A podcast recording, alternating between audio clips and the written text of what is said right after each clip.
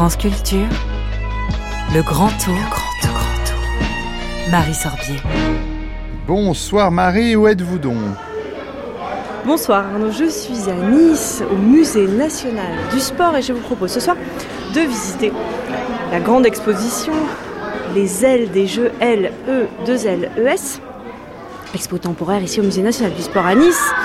Et c'est Marie Grasse, la directrice, qui devrait arriver d'une seconde à l'autre pour nous faire visiter cette exposition.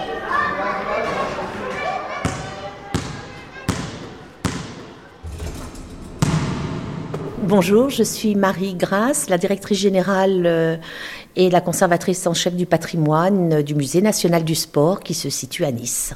Alors merci de nous accueillir ici à Nice dans ce musée. Est-ce que, avant de commencer à visiter l'exposition temporaire du moment, est-ce que vous pourriez nous dire deux mots sur ce Musée National du Sport ? Alors, en cette période olympique et paralympique, le Musée National du Sport prend toute son importance, mais il existe depuis beaucoup plus longtemps que cela, puisque euh, les premières collections ont été constituées dans les années soixante. Un premier espace d'exposition a, a existé à Paris, et puis dans le cadre de, de développement sur le territoire, comme beaucoup de, d'établissements culturels, le Musée du Sport, lui, est venu s'installer à Nice. Aujourd'hui, euh, l'établissement présente euh, le reflet de la société vu par le prisme du sport. soixante-cinq mille objets, euh, quatre cent mille documents, c'est cinq mille mètres carrés dévolus au sport, au bienfait du sport, à la représentativité du sport et tous les problèmes de société que le sport euh, pourrait traiter. Alors nous sommes dans un musée, donc quel type d'objets est-ce qu'on peut voir ici ?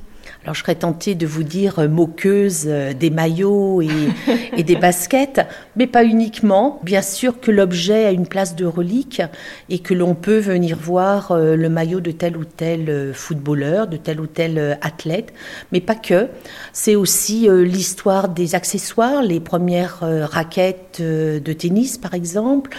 C'est aussi l'art qui va traiter du sport, du mouvement.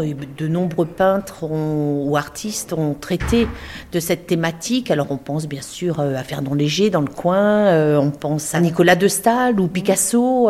Ça peut être aussi des affiches, dix-huit mille affiches. Je crois qu'on a une des plus grosses collections d'affiches en France.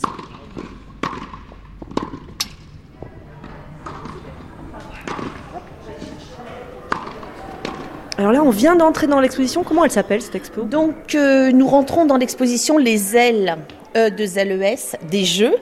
Et c'est un hommage que nous rendons à toutes les sportives et à la place que les sportives vont tenter de prendre ou vont prendre ou vont avoir ou pas euh, dans le sport. Mais en réalité, derrière le sport, c'est dans la société, puisque nous sommes un reflet de, de cette société. C'est ce que je vous disais en introduction. Ici, par exemple, bon...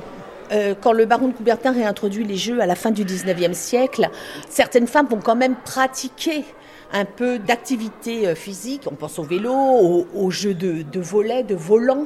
Et on pense aussi aux, aux marches de certaines suffragettes, et en particulier la, la marche des, des douze kilomètres réalisée par... par ces, ces femmes qui nous accueillent aussi dans, dans l'exposition, et qui, douze kilomètres quand même, hein, avec des chaussures qui ne sont pas oui, des... ce ne sont pas des baskets. Hein. Non, ni des pointes. Donc, euh, il y a quand même des, des faits ponctuels où la femme essaie de, de se faufiler. Heureusement, depuis l'introduction des, des Jeux Olympiques euh, par le baron de Coubertin, ces Jeux étaient réservés principalement euh, aux hommes. Les femmes étaient autorisées, mais elles, un peu... parce qu'elles ne s'y autorisaient pas, un peu aussi parce que ça ne se faisait pas vraiment et que toutes les disciplines ne leur étaient pas euh, autorisées, autorisées oui. Surtout, il y a une femme qui va marquer l'histoire, c'est Alice Milliat. Alors on en parle beaucoup cette année et c'est juste chose de lui rendre hommage. Alice Milliat est une jeune femme dans les, dans les années mille neuf cents, comme le baron de Coubertin. Elle est française, elle part en Angleterre, elle va épouser un, un Anglais, et donc euh, la civilisation n'est pas la même en Angleterre. Le statut de la femme est quand même un peu plus ouvert, et euh, Alice Milliat va se battre pour que les femmes participent régulièrement au sport, et elle a raison, parce que c'était pas acquis. Donc en dix-neuf cent dix-neuf, elle va créer un premier club féminin, et à partir de dix-neuf cent vingt-deux, elle va créer les premiers Jeux olympiques pour femmes. Et pour la première fois en deux mille vingt-quatre, il y aura une équité, en deux mille vingt-quatre, un siècle après, hein, il y aura équité entre les athlètes hommes et les athlètes femmes. Oui, puis on voit, c'est une expo qui doit être euh, très interactive, on voit des écrans, des casques. Alors elle est très interactive et on est passé très rapidement, c'est peut-être dommage, sur les, les idées toutes faites. Alors les idées toutes faites qu'on peut avoir, les filles ça court moins vite que les garçons, euh, les filles c'est moins fort que les garçons, donc les, les petits jeux qu'on peut avoir dans, la, dans les cours de récréation, donc de, derrière des Des, des petits tiroirs et puis des phrases aussi dites par euh, Monsieur Tout le Monde ou moins Monsieur Tout le Monde, par des journalistes hommes, par des, par des hommes qui vont parler de sport. Il faut savoir qu'il y a à peu près une équité entre les femmes euh, journalistes. En revanche, euh, pour les journalistes sport, il euh, n'y a pas du tout d'équité puisqu'il euh, y a moins de vingt pour cent de femmes. Donc c'est vrai qu'il y a des propos qui peuvent euh, sortir euh, et qui peuvent être dérangeants. On peut aller ouais. voir une ou deux phrases pour euh, sans citer les... Donc, euh... on peut savoir, oui. Une femme qui commente le foot masculin, je suis contre. Dans une action de folie, elle va monter dans les aigus. Ah, c'est terrible. Ça, c'est deux mille dix-huit. Donc, oh, ça euh... semble fou. C'est, c'est très récent. Et c'est des idées toutes faites et des, des propos. Alors, ils sont sortis de leur contexte, va-t-on me dire ? Oui, non. Enfin, on comprend ah, bien ce qui, voilà. ce qui sous-entend et ce qu'ils veulent dire. Propos, même, oui. Le propos est quand même oui. clair.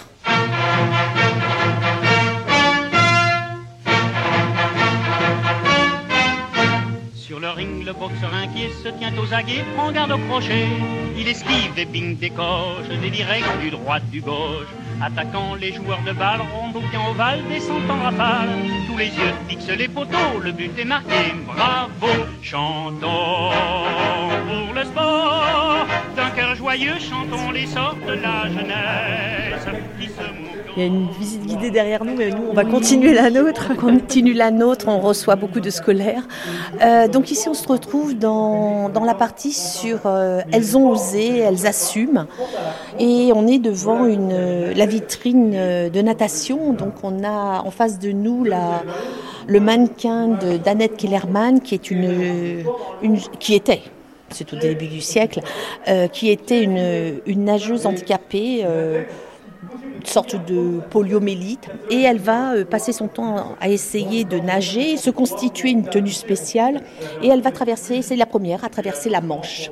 Et puis, bien sûr, il euh, faut savoir, à côté, que les tenues adéquates de l'époque, c'était des robes, des petits pantalons en coton, quand c'était pas tricoté. Donc c'était des sacrés handicaps.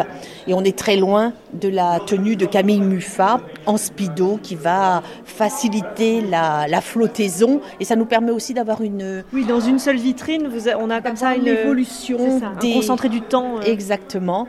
Ben, elle faisait du ski avec des robes, elle faisait de l'alpinisme avec des robes et des talons. Et des bottes qui montaient, enfin des bottes, à, alors c'est pas des talons de vingt centimètres, mais des talons de, de sept à huit centimètres quand même. Donc euh, l'escalade avec, euh, ou la randonnée avec des talons, c'est quand même pas si simple. Je vous donne cet exemple pour mieux illustrer. On va au Louvre, on va voir la Joconde, on va voir ce genre de reliques. On vient au musée du sport, on vient voir euh, bah, la tenue de Stéphane Diagana, de Marie-Amélie Le Fur. On vient voir des noms, pas uniquement, mais parce qu'on va, ici on est dans, dans un. Mais parce que ça fait partie aussi de, de l'histoire collective. On les a vus gagner derrière notre écran et on est... Et ça fait partie d'un patrimoine beaucoup plus large que l'objet lui-même. Euh, quand euh, on a gagné euh, en quatre-vingt-dix-huit la Coupe du Monde, tout le monde, enfin ceux qui étaient nés, se souviennent de, de ce qu'ils faisaient en quatre-vingt-dix-huit. Et du coup, il y a le but, il y a la tenue, mais il y a aussi tout l'événement. Et c'est pareil pour les Jeux Olympiques, en l'occurrence parce que c'est notre exposition-là. Ça devient vraiment un fait de société. C'est en ce sens que le musée du sport peut jouer un rôle pour relater, pour raconter et puis pour, pour conserver ces événements. Ça fait partie de notre, notre histoire collective. Merci beaucoup pour cette visite, cette belle exposition. Elle, on peut la visiter jusqu'à quand ? Alors, elle a beaucoup de succès. Donc, euh, jusqu'en septembre, c'est sûr. Il est possible qu'on fasse une prolongation parce qu'on est dans la... D'abord, on est dans l'actualité. Outre l'actualité des Jeux Olympiques et Paralympiques, mais on est aussi dans, dans un vrai phénomène de, de société, euh, la place de la femme, ce qu'on lui réserve, comment elle est traitée, et cetera. Donc je pense qu'elle risque de durer jusqu'à la fin de l'année. Mais enfin, jusqu'en septembre, les journées Monsieur. du patrimoine, c'est certain. Super, on guettera ça. Merci beaucoup, madame. Suite du Grand Tour demain, Marie Sorbier, où serez-vous ?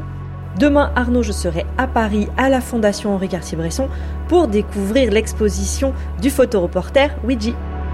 À demain, Marie.